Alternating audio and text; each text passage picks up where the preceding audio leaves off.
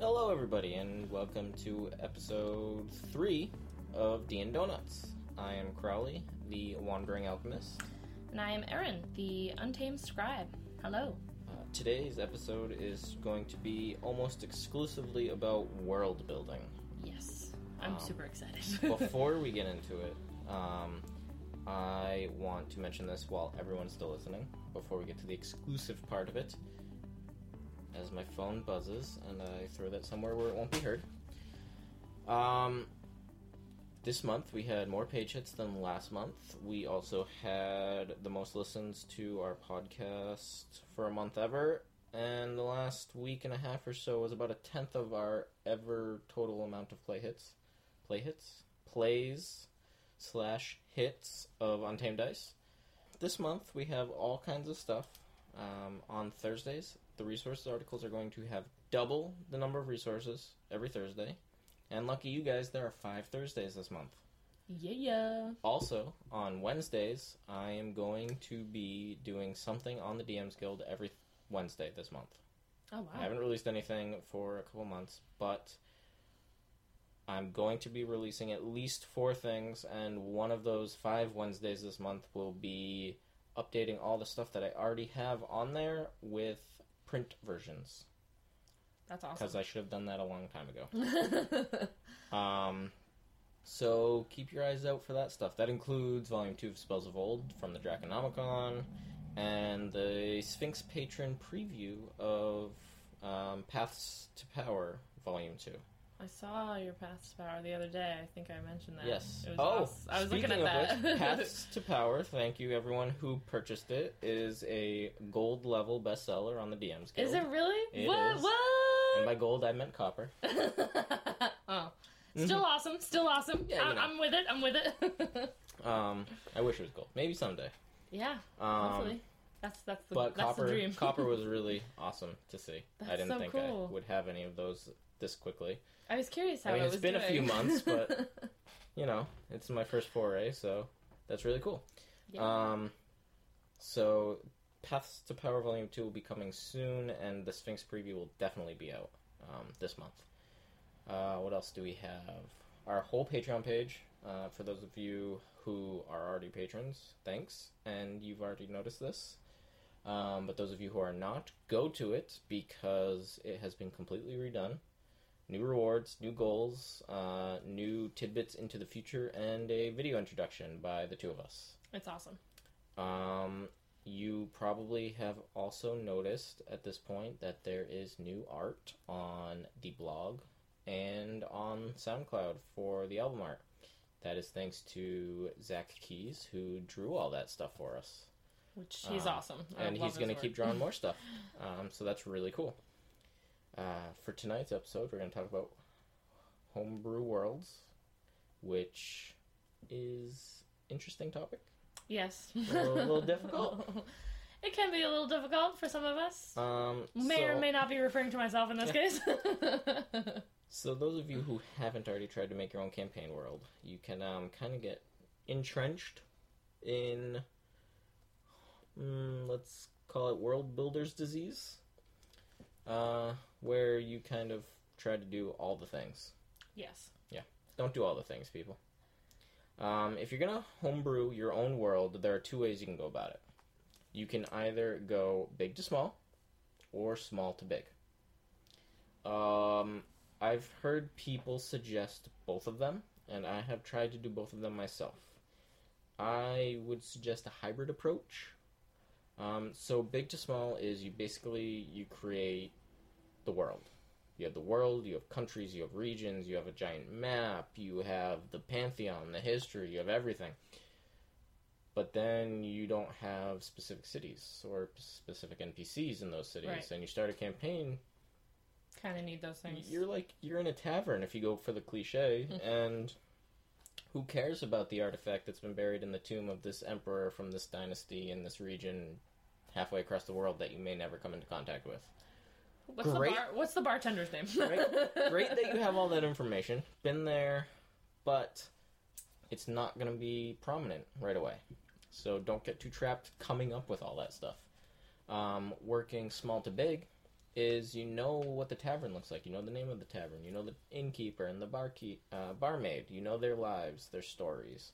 Um, the leader of the town, the shops, what you can buy. Uh, maybe a couple surrounding towns. You know, the woods down the street, maybe close by mountain. Um, that kind of thing. You know everything in the immediate area, but what's out there? What happens when the tra- uh, the P Cs travel mm-hmm. an hour north? What's there? Um... Small to big really is the better if you're going to do one of the two ways, because then you can come up with stuff as you need it.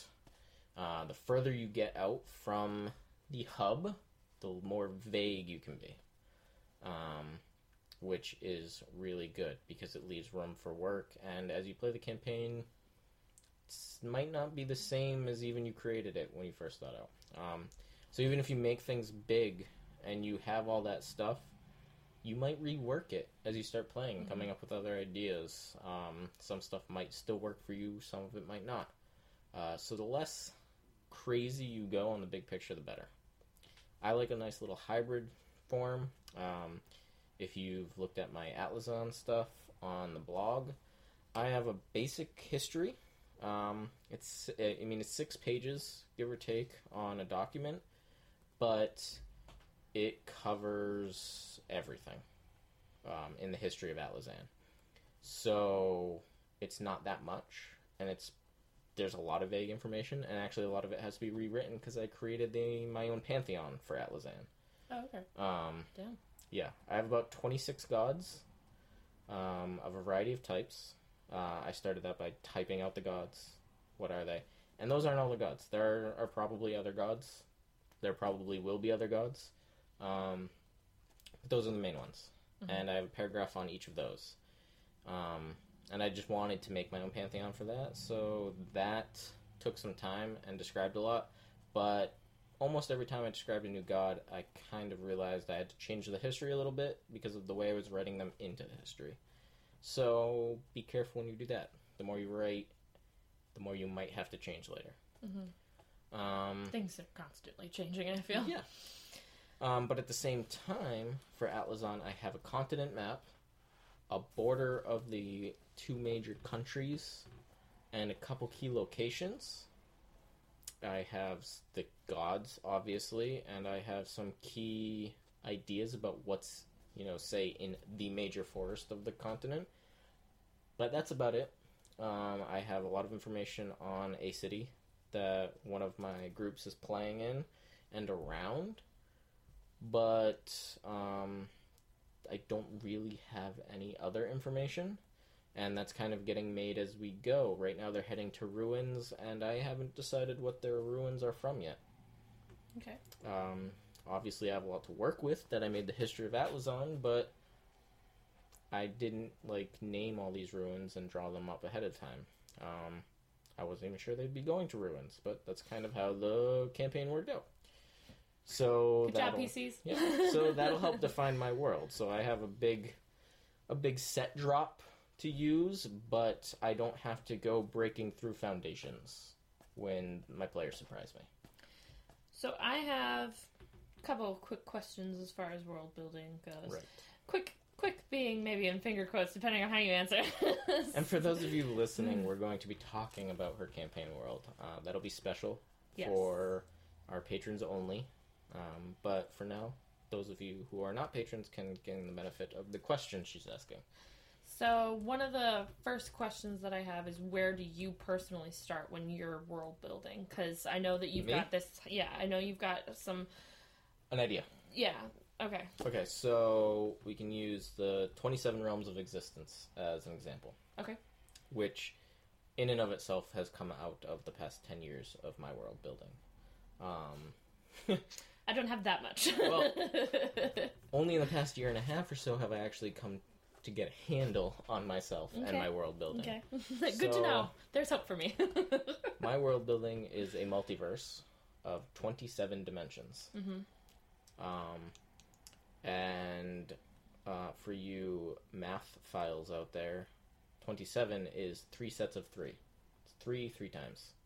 Three cubed. It's important. It's an important number.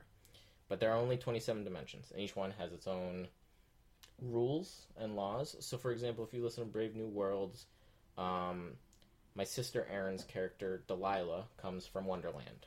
She comes from one of the twenty-seven realms. In that realm, all the various literary imaginary worlds are real. Wonderland, Oz, Fantasia, those are real places. That's the awesome. Magic of that realm is imagination. And the imagination of the people who created those and their continuing through history has made them real places. Which is so cool. um, if you look at the blog and look at some of the other realms, um, I'm basically filling them out with my... The, the ideas I am most passionate about. So there is one that is Metreon, which is a very futuristic, uh, very Mega Man-inspired world that includes robots, androids, cyborgs, um, cybernetic viruses. Uh, there are zombies, but they are robot zombies. And that's not horrifying. There are only robot zombies, and it's a viral thing. Um... And maybe there are special types that are cyborgs. Maybe that's a weird thing. Uh, there are whole ecosystems that are nothing but robotic replicants to what used to live there. Um, but that's all I have on that world, is the ideas. Um, once I have the idea, I pretty much go with a map. Every time I draw a map. I have restrained myself from drawing an entire world map. In recent times. Oh, good. That is something I used to do. I used to get a piece of poster board and draw a world map. Jeez. I have a couple of them somewhere. I'm sure. I have no doubt. Um, they're around somewhere. But now I just go with a map. Um, and not necessarily a well-detailed map. Um, when I draw a map, I include forests, but if there's wide swaths of plains, there's probably woods in there. Mm-hmm. Just not... You know, it's like um, if you looked at South America, you might put the Amazon on the map, mm-hmm. obviously, but you're not going to put every piece of woodlands in Argentina on the map. Right. Um, you're going to put the Rockies on a map, but that doesn't mean you're going to see Mount Washington mm-hmm. on the map. Um, it's there's a scale that goes on there. Um, and I try to do a big map, like Atlazan, I have the continent. I don't have the world, I just have the continent and its basic layouts. Um, but for, say, our Pathfinder campaign, I did a region map, because it was res- more restricted to the region and I wanted to keep the world open. So I try not to go in between, I try to go both, but yeah, the map, after concept, it's map, for okay. sure. Because, well, that's perfect because it leads me into my next question because okay. I definitely started, I had a general idea of a desert campaign, which for those of you who have listened in the past, you know this. Paying attention. Why, thank you for that. Um, and I started to draw my city map. So for me, it's, I have this wonderful city map and I love it and I'm passionate about it. But where and how do I go from there as far as what's around it and how do I expand off of it? Because, you know, I, I'm at that stage where, oh, I could definitely build a whole world map, but that would be ridiculous. Time consuming. Yes. Um, so, basically, just, I make a list of, I mean, it's not even really a list, it's a bunch of notes. Mm-hmm. Um, so the things I think about, and if you look at various world building uh, articles from various writers, um, big questions include what races are there? Mm-hmm. Okay, so if you have dwarves, where do the dwarves come from? If you have elves, where do the elves come from? Mm-hmm. Uh, if they're wood elves, there needs to be a forest. Right. Um, stuff like that. Um, so like... Where do you build out from the city? Um, where does the city get its food? Mm-hmm. Where does the city get its resources? Um, if it's a trade city, uh, who are the major players that it trades with? Where are they? Now, you don't necessarily have to go there ten miles north and then bang a left and go fifteen miles east. And past the sacred tree. Yeah. To the north. Um, mm-hmm. This is the city name. This is who it's run by. These are their resources. Mm-hmm. This is their relationship. Um, now, if there's a far-off land that you trade with, maybe a little less information. Um, major trading partner, maybe more information. Um, but also uh, building out from the city, what are the dangers to the city? Mm-hmm. What are the dangers on the road? Um, what are the dangers? What is the wilderness around the city like? So, Boston, um, if you were going from Boston, taking Boston and trying to build a campaign around it, I mean, you'd probably immediately talk about, um, like, the North Shore, the Salem-Beverly area, mm-hmm. um, and fishing. You would probably talk about Cape Cod and fishing. You would probably talk about New York. And you would maybe, um, that's about it. You'd probably talk about woodlands. And you'd probably even talk about mountains, because there are mountains nearby. Not that anyone really thinks about that, but we do right. have stuff like Mount Washington. Right. And we do, I mean, and they're way, on a D and D scale, they're way to the west, but we have the um, Appalachian Mountains runs right through Massachusetts. Mm-hmm. Uh, that would be important in a D and D setting. But if you're talking on the scale of a start, start campaign, um, you might... They might not know anything about the Appalachian Mountains other than they're there. Right. They exist. Right. Um, but by level fifteen, maybe you are delving deep into the Rockies. Who knows? Mm-hmm. But, um... Ooh, level fifteen. Yeah. The, the further away from your hub, both in space... In space, time... I guess it's just space and time, but space, campaign time, and... not campaign time, um, the less you need to worry about. Mm-hmm. So, like, maybe, um, so maybe campaign time, you want to go to the Rockies, and you want to get there at level five. Maybe you do that sooner than you talk about the Appalachians. Maybe you develop that more. Mm-hmm. Um, but, or maybe you develop it at the same as the Appalachians, because the Appalachians are closer. Um, but you got to balance that. So... Right. But you want to get more more vague the farther away it is. Um, that's why I um, don't come up with campaign endings at all. Mm-hmm. Like, the, you have no idea where the campaign's going to end up. Right. Or if it's ever going to get to that point. Campaign could end tomorrow. No point right in the end of the story yet. Oh, death. Oh, death, my old friend. Uh, was that specifically directed to me? No, no, not you, never. Um, some, uh, something that you had mentioned in the beginning of what we were talking about was also, you know, geographical and and what to put in, what not to put in. Like, you, you would or would not put these things in, dependent on where mm-hmm. your campaign setting is.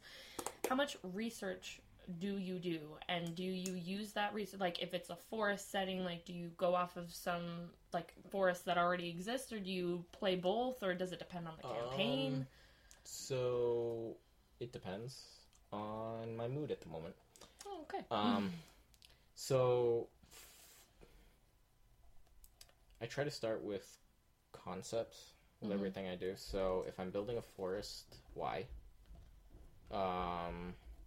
Is it, am I building the forest because I need a home for the elves? Mm-hmm. Am I building a forest because I need somewhere to access Tirnanog? Um, do I need a forest for lumber? Mm-hmm. Is the forest an adversary of sorts? A wilderness patch? Um, is the forest some combination of those? Right. Um... So I look at it that way first, and I decide how big it's going to be. Um, the benefit of taking many biology classes at this point is I can go, okay, if it's this big, it's not going to have tigers. Right. Because a tiger needs a ridiculous amount of space yes. per mm-hmm. tiger for territory.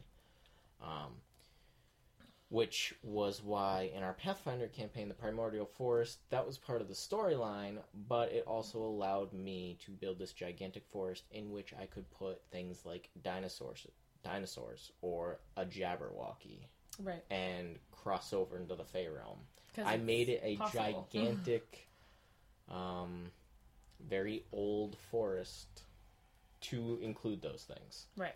Um, so it really depends. Um, and then, of course, in terms of little stuff, like uh, for Pathfinder, it was a mixed forest mostly, um, but it was kind of a weird forest. Um, but as you guys got north, there are more pine trees than not because that's what live in the cold. Mm-hmm. Um, I'm not going to put palm trees right in the forest. So, I mean, little stuff like Which that. Which is part of that research is, process. Yeah, yeah, I mean... You don't want to put palm um, trees where there's no way, no, no chance so, they I survive. Mean, you just do, but you don't have to make it match real forest. Mm-hmm. Um, but you have to make it match the real workings of a forest. Mm-hmm. So, if there's an animal in China that acts the same way a rabbit does here. Mm-hmm. Like, you can put it next to squirrels in your world and not have rabbits. Mm-hmm. Like, because they take up the same little niches. Um, okay. Like, if a place has giant tigers, mm-hmm. like, if you want to base it off, um, uh, let's go with the Himalayas. There's not a lot there. You got, like, goats, you got snow leopards. Say you don't yeah. want snow leopards. Well, you need something to act as snow leopards if you're going to... Take them out. To make it match. So maybe you have dire wolves. But those hunt in packs, so maybe you don't want those. Mm, make something up. Or bears. Maybe you want giant cave bears, but you want it to be a Himalaya style setting. Mm-hmm. Take out the snow leopards, add cave bears. Mm-hmm. Cool. Um, I think one of the main things that I remember reading about as far as D M is you have to make it real, yeah. which is what you're trying. Like, so it has to be real talking, for the character yeah, players. Yeah, when you're talking nature, is there something that keeps that in check? Right. Because there is. In mm-hmm. nature, there's always something to keep something in check. Uh, Yellowstone, we hunted all the wolves, and the ecosystem went haywire mm-hmm. because wolves kept deer in check. Mm-hmm. Um, if nothing is kept in check, it things get unbalanced and other things disappear. So, right. um, if you can't answer that question, um, then you write it down and find a way to answer it. Um, but you don't have to, like, make a food web for every place right. either. Um, oh, no, don't do that. right? But you also have to keep in mind uh, boundaries. So if you have a swamp um, in the middle of the desert, why is that there? Right. Um, is it sudden? And how does that work? Um, if it is sudden, maybe there's a magical thing. Um, if not, maybe there's just an oasis that is exceptionally blessed with water. And instead of, like, a nice, pretty oasis, you actually have, like, some scrubland that suddenly turns into morass. Mm-hmm. And that's a source of fresh water. Uh, but um, ask yourself questions. Mm-hmm. When deciding stuff, you don't you don't have to answer them all, but you know, make sure you're asking yourself the questions. Mm-hmm. I know that it is primarily based on the campaign you want to run, or at least I'm assuming it is, as far as what classes and what races you will allow players to be. How do you go about determining that? Um. I do it to setting. Okay. So, I mean... Again, like I said, generally it's, campaign, pre- but... it's fairly easy because if you're usually playing D and D, you can go with most of the D and D races. Um, but then, of course, these days, you could be a Minotaur. We have the Minotaur right, stats. Exactly. So how do you how do you put do a you cap wa- on any of that? Do you want to allow a Minotaur? And that's what you have to decide as your world building. Or if you have a player who really wants to be a Minotaur... You have to sit and go, okay, can Minotaurs fit into my world? Mm-hmm. Um, and you don't want to say no necessarily right off the bat unless you have already gone through the process in your head. Well, then you can explain to the player, um, no, I like the idea. Maybe we can some come up with something close, but Minotaurs don't live here because, hey, guess what? They're demon-worshipping heathens that have long since lost their empire, and, you know, the the cool I'm the only one of my kind whose good thing works, but like yeah. let's avoid that, getting that deep into the tropes. Mm-hmm. Um, so I kind of, I have a basic list, but I don't, like, say choose from this list. If you have an idea, let me know. Mm-hmm. We can maybe work it out. And then just work with a player who wants to do something different. Um, sometimes you have to say no. I know a lot of people don't like the whole no thing, and I understand it with the improv thing, but when you're doing something like that, you can't just be like... For example, if you're playing, like, in medieval England, which no one really ever would ever do. Right. Um, and someone wants to be... Even if it's fantasy, if someone wants to be a kitsune or a kitsune, however you say it, mm-hmm. um, you gotta be careful, because... Um, if there's a fine line between fantasy and anything goes. Right. Um, because, sure, it's fantasy. There's weird things all the time. But if you're an oriental demon spirit or potential demon spirit... Right. Th- people would probably kill you on sight. I mean... I feel like that gets back to some of the... The realism. Yeah, exactly. Like, making be, it real for everybody. There, there's a lot understand. of gray yeah, area, but yeah. you gotta, there's got to be lines to it. Yeah, exactly. So, uh, you just gotta be careful.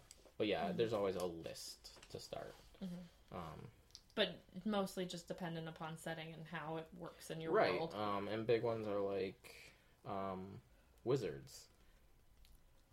Are wizards there? If there's wizards there, someone's teaching magic. Um, you, it, there has to be someone teaching magic. Right.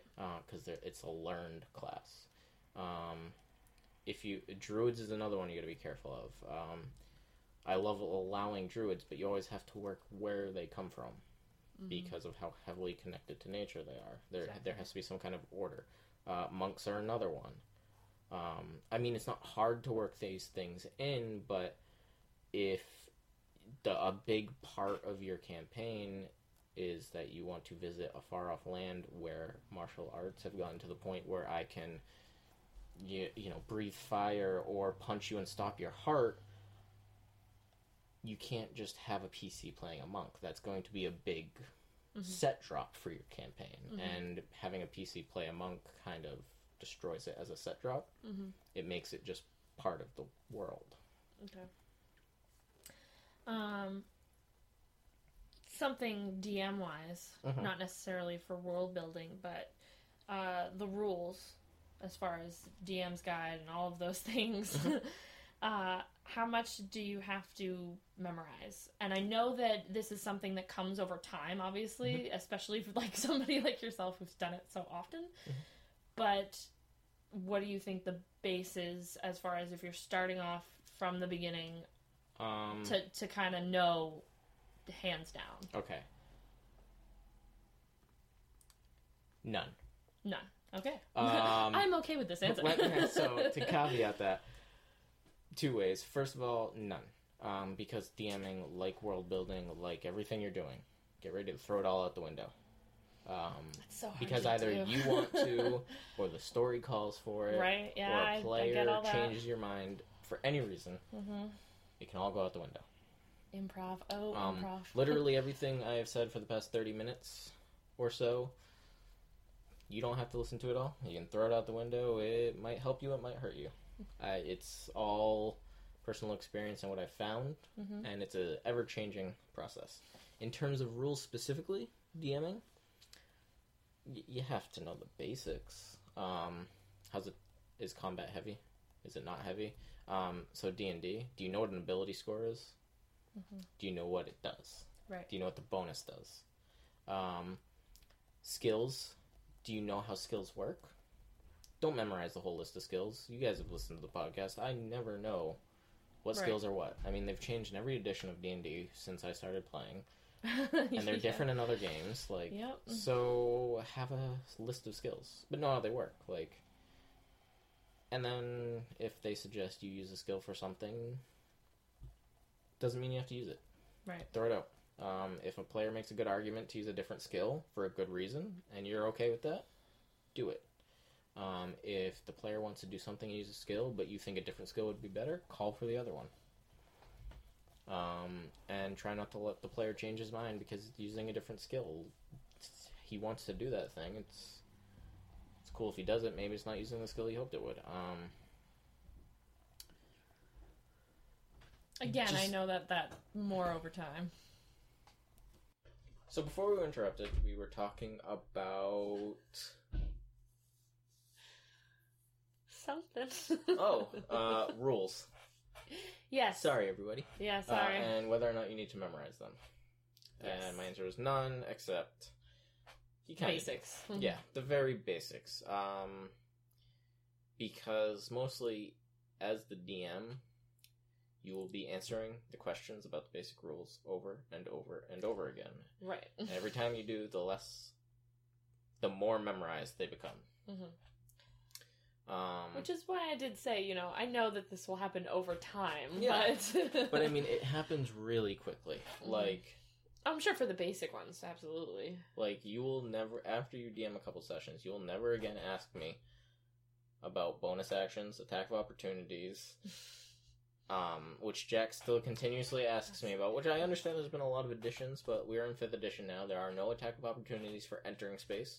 Right. There are no attack of opportunities for, um, like, just moving in general. If you leave, you get one.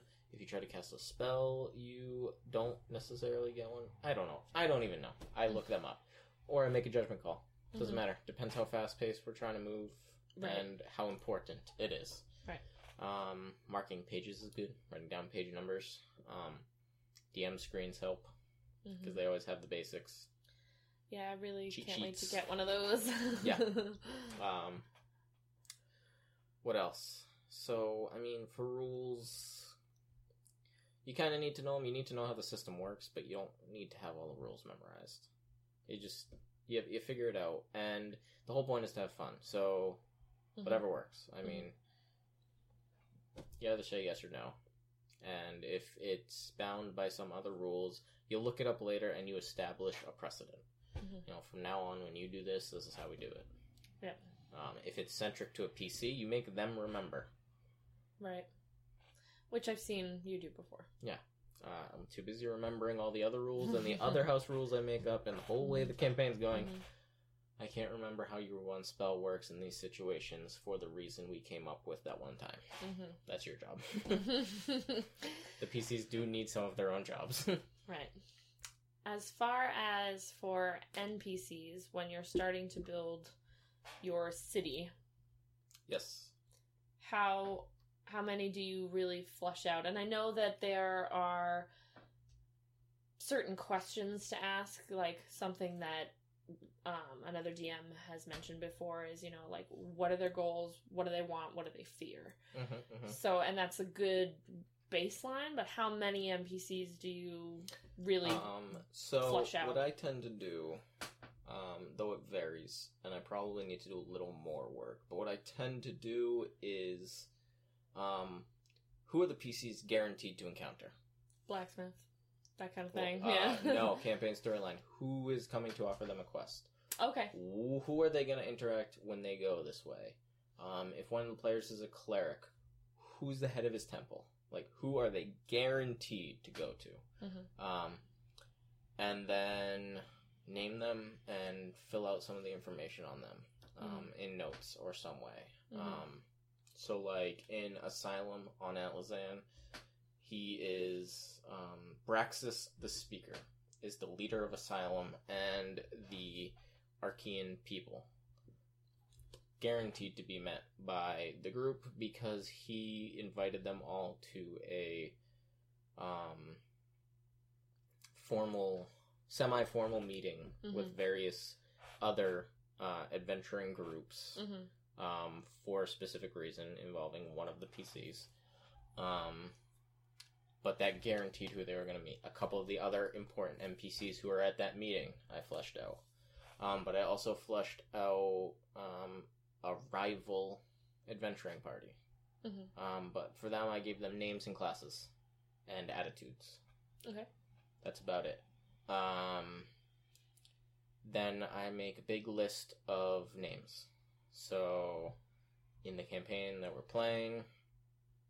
Um, so Brave New Worlds for uh, Luxara. Mm-hmm. You have the Solari, you have the Lunari, and they share naming conventions, so I have one list for them. Then you have the Silvari, mm-hmm. Then you have the um, Stellari. So I have those three lists. Mm-hmm. And then I have another list for potential non-normal um, people you might encounter. I separate them male-female, mm-hmm. and then I create a list of them. Uh, the more likely they are to encounter those that race, mm-hmm. the longer the list of names. Right. And then I have it printed out, and then I can cross it off because it's used and make a little note as to who they are. Mm-hmm. And then add that to my more formal database and right. notes um, as we flesh them out. So, like, um, Sebastian. I didn't know you guys were going to encounter him until I decided it was going to happen five minutes before it did. Mm-hmm. And the three minutes before it happened, I decided there was going to be one survivor. And then when it, when you guys talked to him and he lived after the battle, I named him. Mm-hmm. And then I crossed him off and I wrote, Merchant They Saved. Right. That was it. Okay. Um, so that name's been used. And the more people you meet, the more names you, I'll have to cross off the list. But, like, Charlotte was someone that you, like, ninety percent would have met no matter, eventually, no matter mm-hmm. what happened. So I had her names and stuff filled out. Right. Uh, Donovan's group's names I had filled out. I knew you guys were going to meet them. Um, the bartender at that inn didn't choose his name ahead of time. Mm-hmm. Uh, he could have been more or less important depending on your choices mm-hmm. and can continue to be so. But I assigned him a name when you decided to talk to him right. and asked what his name was. Because you guys don't always ask their names. Go find a bar, uh, a blacksmith mm-hmm. and pay for a sword. You don't need to assign him a name unless someone says, Hi, I am Paladin Mike of the Red Hammer. Nice to meet you. What's your name, Sir Blacksmith? I'd like to buy your sword. Right. um, they call me Tim. Because, I mean, like, if you go into the grocery store and you buy a bag of oranges, you don't ask the produce guy necessarily what his name is before you ask no. him where the oranges are. I mean, you might be like, Hey, uh, I'm Joan. I mean, to be fair, but, they have name tags. Right? And in, in these days, we don't really care. But we can get our oranges anywhere. Back then, you might not yeah. be able to get your, your blacksmithing done anywhere, so maybe you become a little more formal. But maybe you just want to buy a hammer, and a blacksmith probably sells a dozen hammers. Right. Not as important. He makes them, throws them to the pile, and mm-hmm. waits for them to be sold. um. So yeah, that's that's how I figure that stuff out. Those are the main questions I had, really. Okay. Those are some of the things that, again, I think I'm getting too bogged down on, like, the big, and, like, yeah. hey, I could draw this whole universe. Not really necessary in any way. I suggest. And I did start with my city, and I'm building right. off of that, so. So we'll segue into your campaign now. Um, goodbye to all you folks who are not patrons. Yeah, sorry. Um, thanks for listening.